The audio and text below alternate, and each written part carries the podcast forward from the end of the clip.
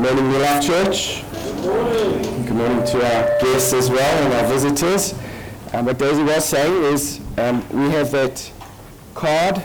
If you have received that card today from our visitors team, our welcome team, please would you fill it out. We normally we put it in the offering plate, uh, but if you could put it at the back where the offering plate is outside, we'd love to connect with you and to minister to you any way that we can as a church. So thank you for joining us. Um, we have been going through the, the, the, book of Acts over the last few months. Um, verse by verse, we follow the, the theme, the narrative of the, the book of Acts. And last week, uh, Dennis did a great job of describing to us what ancient Athens must have been like in chapter 17.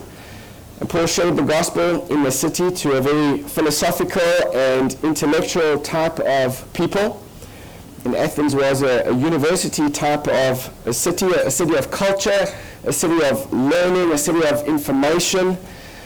And we saw Paul didn't have much success in Athens. Remember, while he was there, they called him a babbler. And so he moves on from Athens to another infamous Greek city called Corinth. Uh, one preacher said that if Athens was the city of learning, Corinth was the, the city of sin, Sin City. It was the most corrupted and the most perverted city in the world of that day. And Paul arrives here in the city very discouraged on his own without his traveling companions. A few weeks back, I preached from Acts chapter 16, and I named that sermon How to Praise When You're in Pain. And we learned from Paul how it is possible to glorify God when we are in pain or when we are being wronged or when we be treated badly. But today we are in Acts 18. I almost titled my sermon, How to Persevere When You're Depressed. But instead I have called it The God of All Comfort. The God of All Comfort. And I trust that this sermon today will encourage you to glorify God even when you do get discouraged or depressed. So please would you stand with me as we honor God's word, reading from Acts chapter 18. Acts chapter 18, we'll read from verse 1 to verse 17.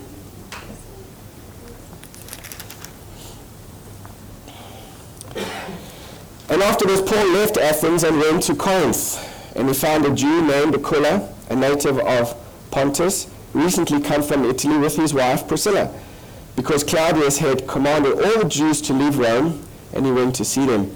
And because he was of the same trade, he stayed with them and worked, for they were tent makers by trade. And he reasoned in the synagogue every Sabbath, and tried to persuade the Jews and Greeks. And when Silas and Timothy arrived from Macedonia, Paul was occupied with the word, testifying to the Jews that the Christ was Jesus. And when they opposed and reviled him, he shook out his garments and said to them, Your blood be on your own heads. I am innocent. From now on I will go to the Gentiles. And he left there and went to the house of a man named Titius Justus, a worshipper of God, and his house was next door to the synagogue.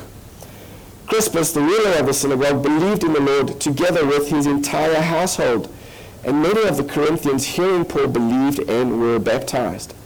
And the Lord said to Paul one night in a vision, Do not be afraid, but go on speaking, and do not be silent, for I am with you, and no one will attack you to harm you. For I have many in the city who are my people. And he stayed a year and six months, teaching the word of God among them. But when Gallio was proconsul of Achaia, the Jews made a united attack on Paul and brought him before the tribunal, saying, This man is persuading people to worship God contrary to the law. But when Paul was about to open his mouth, Gallio said to the Jews, If it were a matter of wrongdoing or vicious crime, O Jews, I would have reason to accept your complaint. But since it is a matter of questions about words and names and your own law, see to it yourselves. I refuse to be a judge of these things and he drove them from the tribunal. And they all seized Sosthenes, the ruler of the synagogue, and beat him in front of the tribunal. But Gallio paid no attention to any of this. Father, we pray for your help today. Lord, I pray for the Holy Spirit to please be our teacher today. I pray, Lord, in my weakness, you would be glorified and be my strength. And I pray, Lord, today you, Lord, would work in our hearts to bring us more into the image of your Son, Jesus. We pray, Lord, that you would grant us conviction where we need to repent, and you grant us comfort, Lord, where we need to be comforted. So we pray for your help today, Lord. that the meditations of my heart and the lips of my words be pleasing in your sight today. In Jesus' name I ask. Amen. Please be seated. Thank you. So Joe Bayly is a Christian author, and he was the editor of InterVarsity Press. He once said, Never doubt in the dark what you learned in the light. Never doubt in the dark what you learned in the light. Easy to say, isn't it? I think we do the opposite. You know, when we go through times of trial, we end up losing sight of, of what we believe. We end up losing our firm convictions. And we tend to see only the bad in our suffering, in our afflictions. We tend to see the glass half empty. For example, when we face struggles or, or trial, we assume right off that God is punishing us in some way. It's easy to jump to that conclusion that because we are suffering, God is punishing us. Remember the incident in John chapter 9 when Jesus and his disciples encountered a man that was born blind from birth. And Jesus' disciples asked him, Rabbi, who has sinned? Is it this man or is it his parents that he has been born blind? Remember the Lord's answer to his own disciples. He said to them, Neither. Neither. It's not his fault and it's not his parents' fault. He was born blind for the glory of God. Affliction is not always the sign that God is angry with us. Sometimes, in fact, when we suffer for righteousness' sake, we are doing it for the glory of God. Jesus told us in Matthew chapter 5, verse 11, Blessed are you. In other words, you have God's blessing if you are suffering for righteousness' sake. When people revile you, when people persecute you, and when people speak badly about you, on my account. So what we do when we are discouraged in our trials, how do we, how do we manage this? How do we cope with what the book of James calls trials of, of any kind? And here's what I want to suggest this morning. So when you are going through trials or afflictions, when you're undergoing some type of affliction, remember your conviction. When you are undergoing affliction, remember your conviction. And trust his character. And trust his purposes in and through your suffering. So my first, my first point this morning is from verse 2 to verse 5. We see how the Lord is encouraging Paul by the companions that he sends along. Now if you look there in verse 1 in your Bible, it tells us that Paul went to Corinth from Athens. Now, Corinth was, as I mentioned, a very corrupt, a very wicked place. And there was a massive temple there, the temple of Aphrodite. She was the goddess of, of love. And this particular temple had over 1,000 female prostitutes that plied their trade across the, um, the city under the banner of their religion. And there were also male prostitutes there, and there were many other pagan shrines in this city. In fact, the city was so notorious for its immorality that in the 5th century BC, the Greeks coined a verb to Corinthianize, which meant to commit sexual immorality. So if a woman was visibly immoral, they said of her that she is a Corinthian. If a man was unusually wicked or, or vile, they said that he Corinthianizes. And that in itself is enough to show what a wicked place, what an ungodly city Corinth was. And if you were from Corinth, it was assumed that you were either a drunk or you were immoral. So that's the context. That's the context where Paul arrives. Paul arrives into this city very discouraged from his past experience in Athens.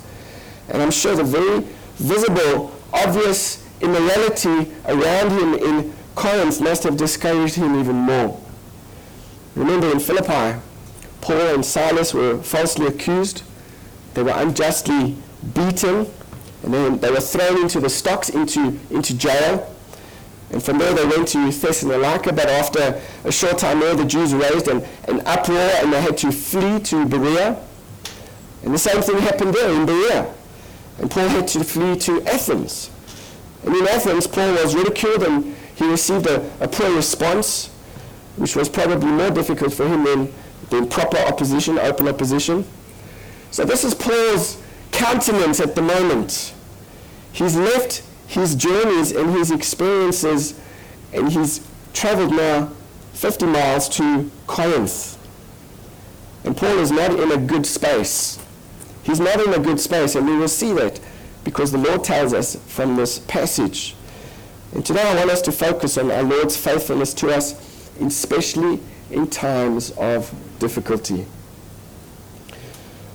Paul's lack of funds put him in the job market, as we see in this passage. And so God providentially brings upon his path Priscilla and Aquila, who were in the same trade, who were able to help him with the same work that he was doing. They later went with Paul to Ephesus, Aquila and Priscilla, and they hosted a church in their own home. And this is where the, the church plant started, the Corinthian church. And eventually they returned to Rome, where they also hosted a church there.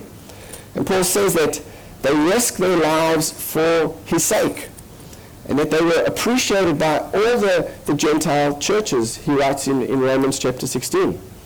And in one of the last verses that Paul wrote before he was executed, he sends greetings to Aquila and Priscilla, who had become very close friends. But notice in verse 5, Paul also was encouraged when Silas and Timothy rejoined him in Corinth. We see here the role of the, the body of Christ. And the Lord uses other believers to care for those who are discouraged. Notice there are two pairs that the Lord sends to encourage Paul. Um, the first pair, Aquila and Priscilla, they, they were new friends. And the second pair were his old friends, Silas and Timothy. And Silas and Timothy, they bring good news about the strength of the churches in Macedonia, of the, the churches that he had invested so much time in, the churches that he had planted. This was good news to his ears. 1 Thessalonians chapter 3 tells us in verse 6, But now that Timothy has come to us from you, and has brought us the good news of your faith and love, and reported that you always remember us kindly, and long to see us as we long to see you. For this reason, brothers, in all of our distress, and in all of our affliction, we have been comforted about you through your faith. Remember, Paul wrote the book of Thessalonians while he was in Corinth, right here in Acts chapter 18. And this good news that Paul received was, was a great encouragement for his soul. And we see here the Lord showing up in and through the living presence of these people, the saints, the saints who extended care to Paul when he was going through a rough patch, when he was discouraged. Verse 5 tells us that Paul began occupying himself completely to the word. Um, other versions say Paul began devoting himself completely to the word. So when Paul and Silas, uh, sorry, when Silas and Timothy arrives, they didn't just bring good news about the health of the churches in Macedonia. They also brought a practical love gift, a financial love gift from the church in Philippi. And of course, this allowed him now to stop his work that he was doing and to devote himself completely to the Word. Paul says in 2 Corinthians 11, verse 9, And when I was with you, and was in need, I did not burden anyone, for the brothers who came from Macedonia supplied my need. So I refrained and will refrain from burdening you in any way. So Paul was not only encouraged by the arrival of his companions, but also by this practical gift from the saints.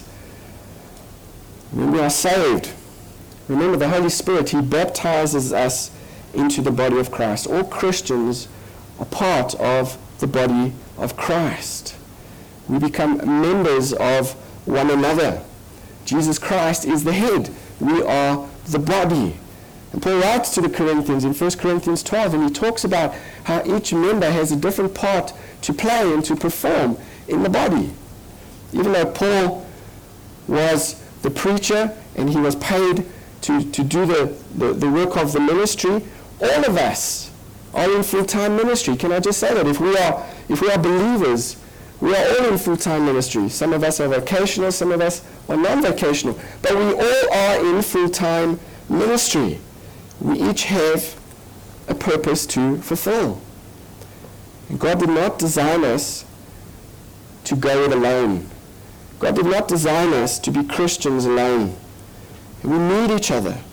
And as we have seen, it was never Paul's pattern to be alone. And he was encouraged when these other people came alongside him to help him in the ministry. I've really been blessed this week to see how New Life Church has really ministered um, to my family while Kerry's been struggling with COVID. Um, some lady brought us, I won't mention names, I don't want to leave out anybody. Some lady brought us um, chocolates and, and biscuits. Another lady brought us honey, ginger, and onion tea. Um, Kerry enjoyed that. I didn't get to taste it.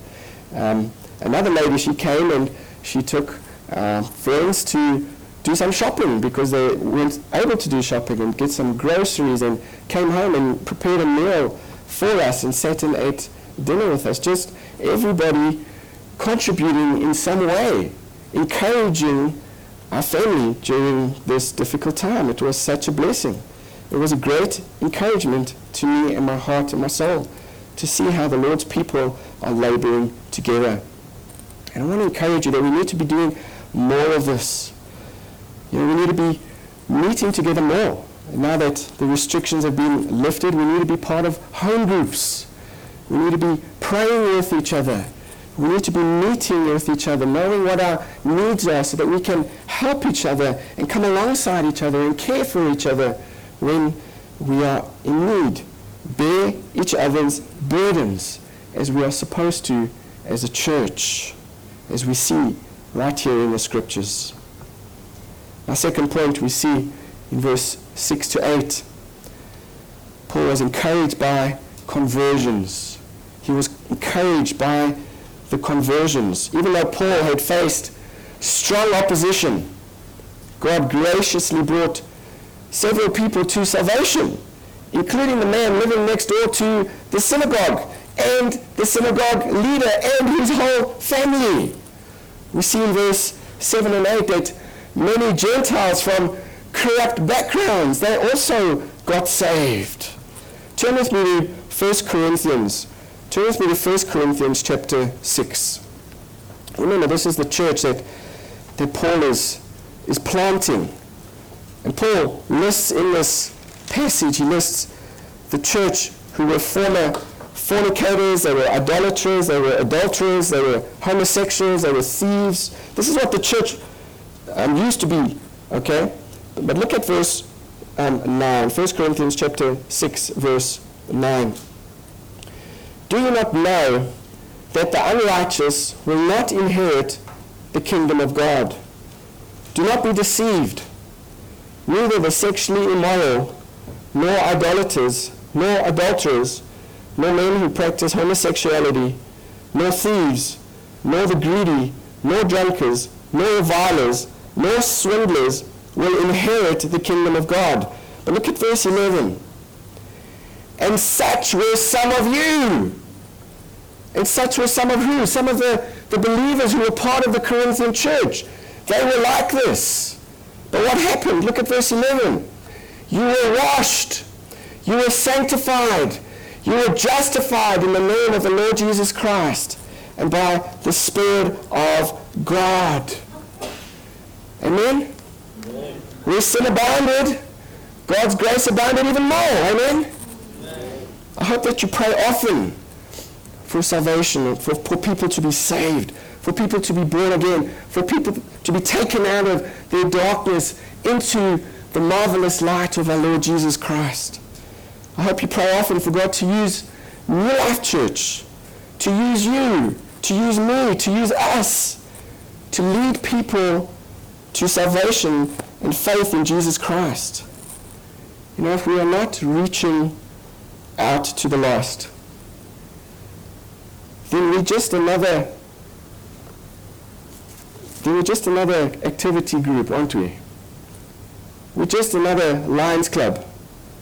We're just another Rotary Club, a social club, where we gather together once a week and we get encouraged and we go out and we live our lives as normal, no, no change, no desire, no drive to want to see people come to faith in Christ, then we're really not fulfilling the purpose for why we've been saved. Really not fulfilling the purpose for why we have been called together as a church. If we are not reaching out to the lost, we have forgotten our mission as a church. And if, like Paul at this time in his life, you're struggling with discouragement, maybe you've been praying for somebody a long time and you haven't seen salvation, you haven't seen any desire for the things of the Lord, I want to encourage you that God has people in this city that will be saved. And that's what he says to Paul. Nothing will encourage you more to see someone that you witness to get saved. Don't give up. Continue persevering. And don't be discouraged if one person rejects you. God has his people who will be saved. If God was mighty to save the corrupt Corinthians, he can save anyone in the UAE. You know, a couple of weekends ago, I got to baptize Cyril. I can talk about him now because he's not here. you know, for four years, I witnessed to Cyril since I met him. Four years ago, I got to baptize his wife, and he was like, no, that's not for me, thank you. But I'm supporting my wife. I want her get baptized. we went to his home and we shared the gospel with him, and um, he just wasn't convinced. For four years, we prayed for him. For four years, we, we pursued him. And then through COVID, the Lord allowed Cyril and Sandra to come and live in our home while they were waiting to go to, um, to Australia. For two years, or one and a half years, they were there with us, and I got to spend more time with them and more time.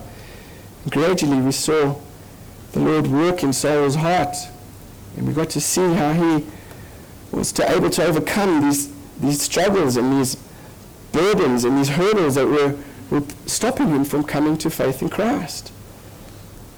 God is able to save the corrupt Corinthians. He can save anyone in the UAE. Anyone in the UAE. Be encouraged, just like the Apostle Paul was. Be encouraged. The Lord has his people that need to be saved here in this city and beyond. Our third point, we see Paul was encouraged by the presence of God. Look at verse 9 back in Acts chapter 18. And the Lord said to Paul one night in a vision, Do not be afraid, but go on speaking and do not be silent, for I am with you, and no one will attack you to harm you, for I have many in this city who are my people. Just when Paul needed it the most, the Lord appears to him in a vision and encourages him. This is Paul's third vision. The first vision he had was at his conversion on the road to Damascus, um, which occurred in, in broad daylight.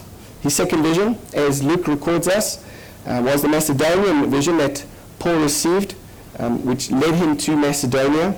And this is third, the third vision of Paul. Um, and apart from Luke's account of this vision, we would never have dreamed that Paul would have been afraid at this point. The Lord tells us that Paul is afraid. And Paul is fearing for his life. Paul's fear for his own safety wasn't just a phobia, it wasn't just a mental thing. It was a, it was a real fear based on actual events that had happened to him.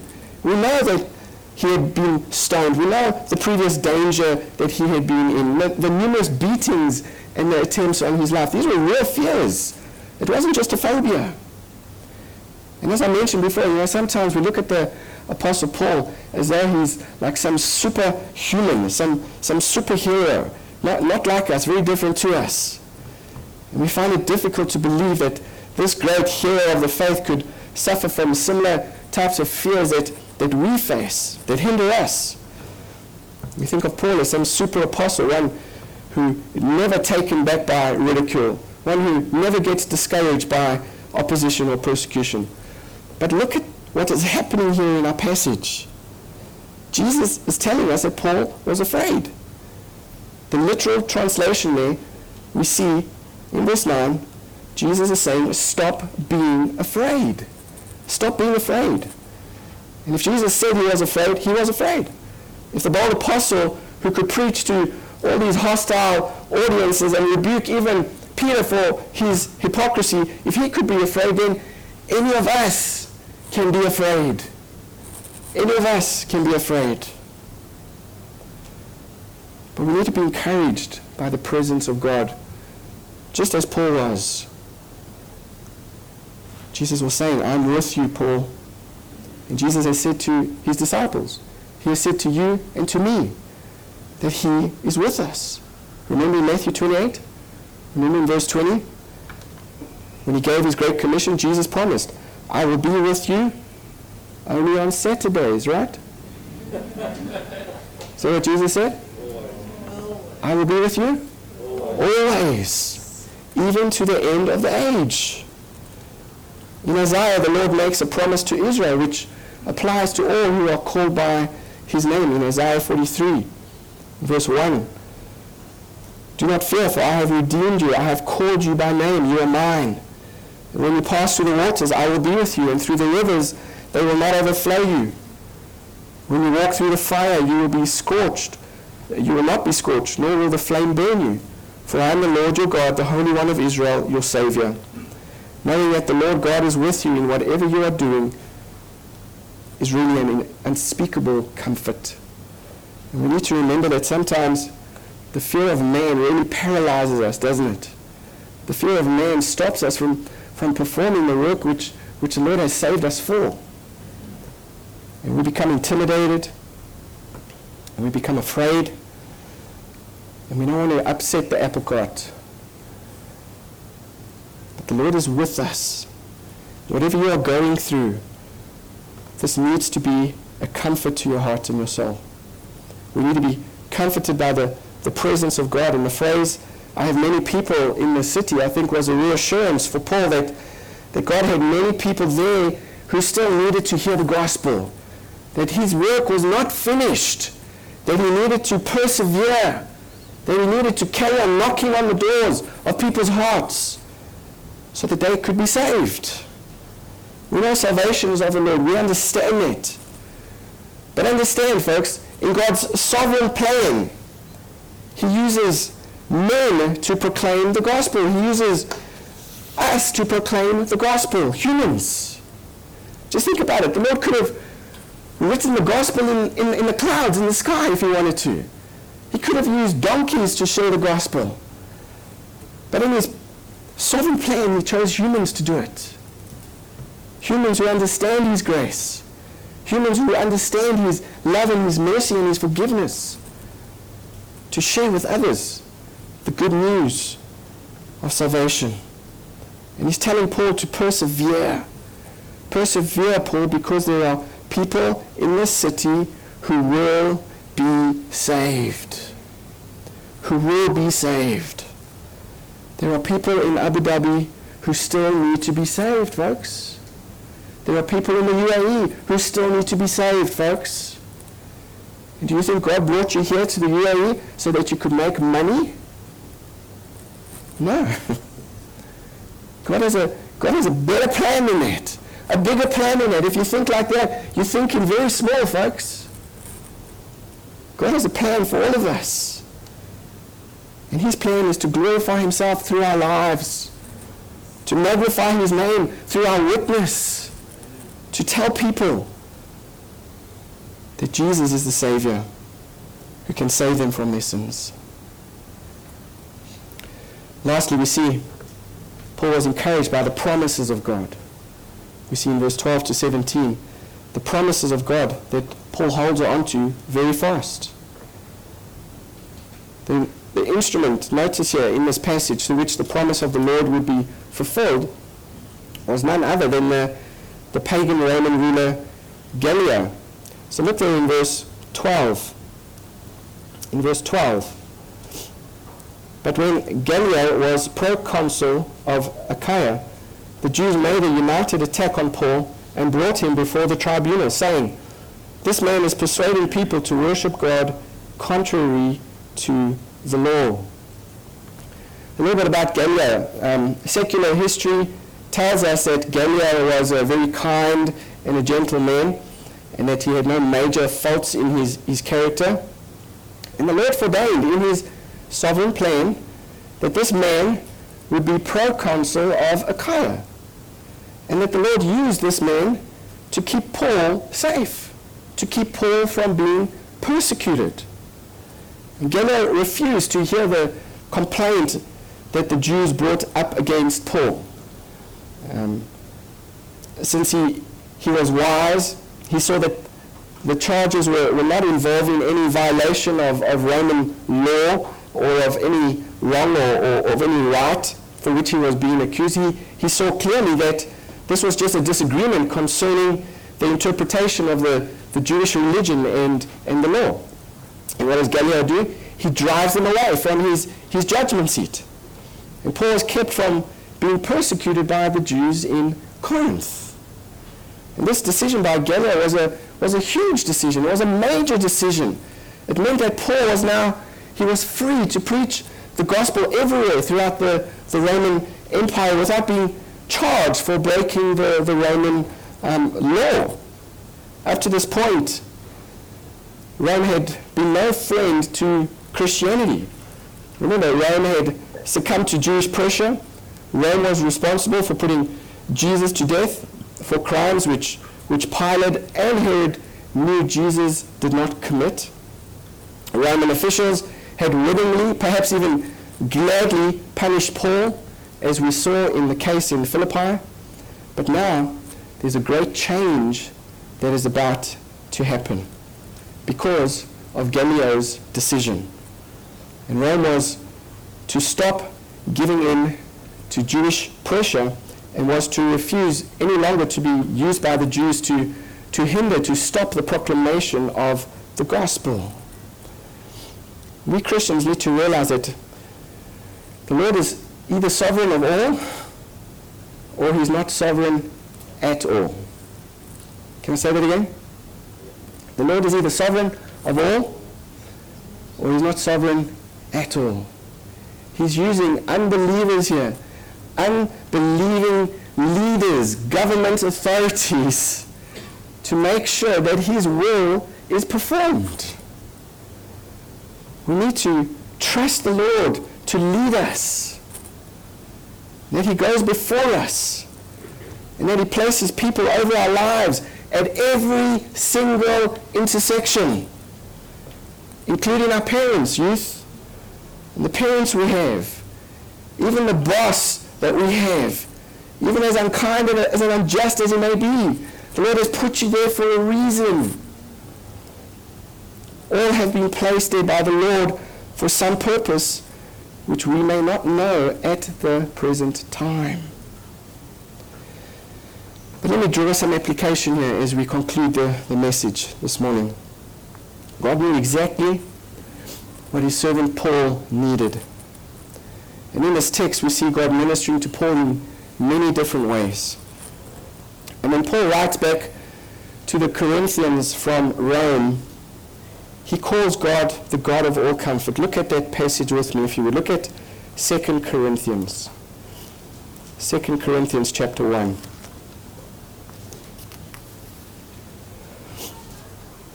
Second Corinthians 1 in verse 3, Paul says, Blessed be the God and Father of our Lord Jesus Christ, the Father of mercies And the God of all comfort, underline that if you have not already in your Bible, the God of all comfort, who comforts us in our affliction, so that we may be able to comfort those who are in any affliction with the comfort with which we ourselves are comforted by God.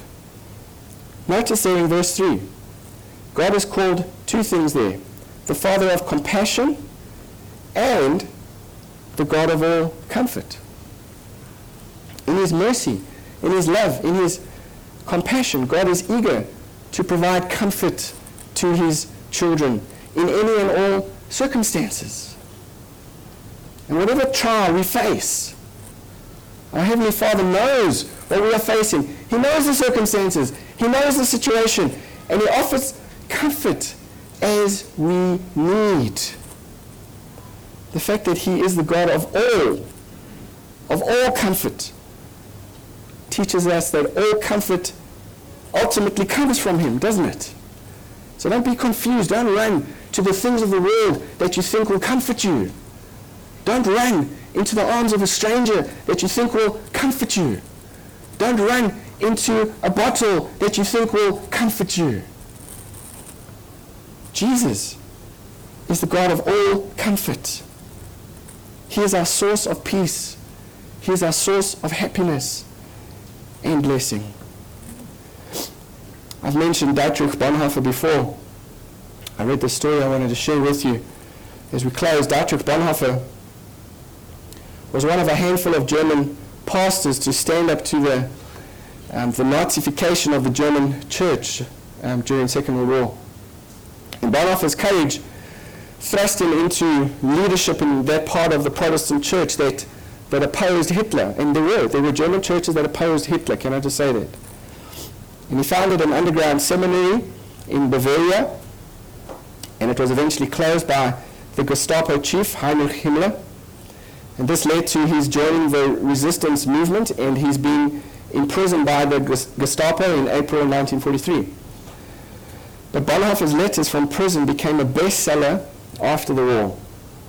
And among the letters is a beautiful poem that was written to his fiancée, Maria von Wedemeyer. And the name of the poem is called New Year 1945. And the third stanza is famous, which I have put up here for you.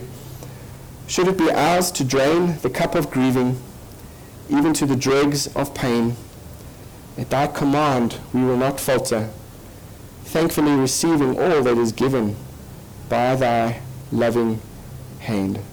This has been written to his fiancée to encourage her while he is in prison. Really, these touching and piercing words became even more powerful when just three months after writing this poem, just as the war was ending, Dietrich Bonhoeffer was hung in the Flossenburg prison. But now fast forward 18 months later, across the Atlantic in America, when another bride-to-be was grieving the death of her fiancé, she found much comfort in Bonhoeffer's poem. And her fiancé died from injuries in a sledding accident, and her fiancé was the son of Joe Bayly. He was the man that I mentioned earlier on in the beginning of my sermon.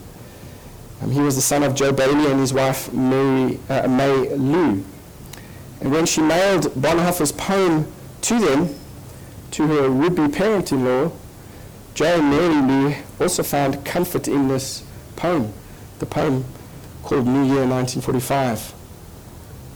Well, 12 years after this, now this is 30 years after Bonhoeffer's death, Joe Bayly, who was the editor of InterVarsity Press, who published many books, he received a letter from a pastor friend in Massachusetts relating that he had visited a terminally ill woman in a Boston hospital for some period and had given her the book that Joe had published, the book of poems, which included um, Bonhoeffer's poem. And the pastor said that the dying woman had stayed awake late the previous night to read it and told him of the comfort and the help that she had received from it. And a few hours later, she died. And the woman the pastor revealed was, was Maria von Wedemeyer, Bonhoeffer's fiancée, who had died 30 years earlier. 30 years earlier.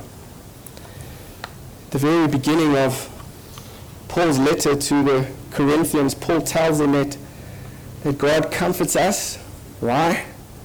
So that we can comfort others. So that we can comfort others to trust God. And sometimes that comfort will, will come full circle, just like the story of, of Bonhoeffer. And just like grace, comfort is an active, powerful gift not to be just received, but to be shared with, with others as well.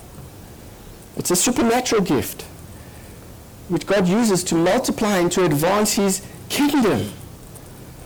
And so the Bible really praises those people who are simply with people in, in trouble, who, who go and visit the sick, who bring food to those in need, such as those who are in prison whether or not we can change the circumstances, whether or not we know what to say to the people, it doesn't matter. We're there to provide comfort. And in bringing comfort to those in trouble, we glorify God by really giving them a glimpse of who our God is, the God of all comfort. We give them a glimpse of how He comforts those who are in distress. And I'm sure there are traumas and there are trials that you may be facing in your life, in which there's probably no explanation of why they happened. Why did God allow this? Why isn't God stopping this? Why didn't God change this? And there are some why questions that we will never know this side of eternity. In those cases, we don't look to why, but we need to look to whom. We need to look to whom. When we look to whom, we find a God that is the Father of compassion and He's the God of all comfort. We can surrender our pain to Him because He can be trusted, folks. And in the end, when we finally leave this temporary troubles of this life and we enter the permanent joy in heaven, our heavenly Father will forever comfort each one of us. He will forever wipe away our tears and He will welcome us into a world where, where comfort is no longer needed because there will be no more death, there will be no more mourning, there will be no sickness, there will be no more pain because those things would have passed away. And we look forward to that day where we will enjoy the God of all comfort together forever. But while we are still here, folks, we have a responsibility, we have a duty to point people to this God, the God of all comfort. Amen. Father, thank you for reminding us this morning of your mercy and grace. Lord, we are forgetful people, and we need to be reminded, Lord, and thank you for this reminder. Help us, Lord, to be faithful with this truth this week. Help us to be motivated to share this truth with people around us who need the comfort that comes from the source of all comfort, the one and only who can provide true and lasting comfort, the one who can wash away our sins and grant us forgiveness of our sins, and to give us his righteousness and take away our guilt and take away our shame. Help us this week, Lord, to use these afflictions that we're going through for your glory, not for our own. But in every situation, help us to point people to Christ. In our homes, in our schools, in our workplaces, please, Lord, be glorified through us this week. We ask in Jesus' name. Amen.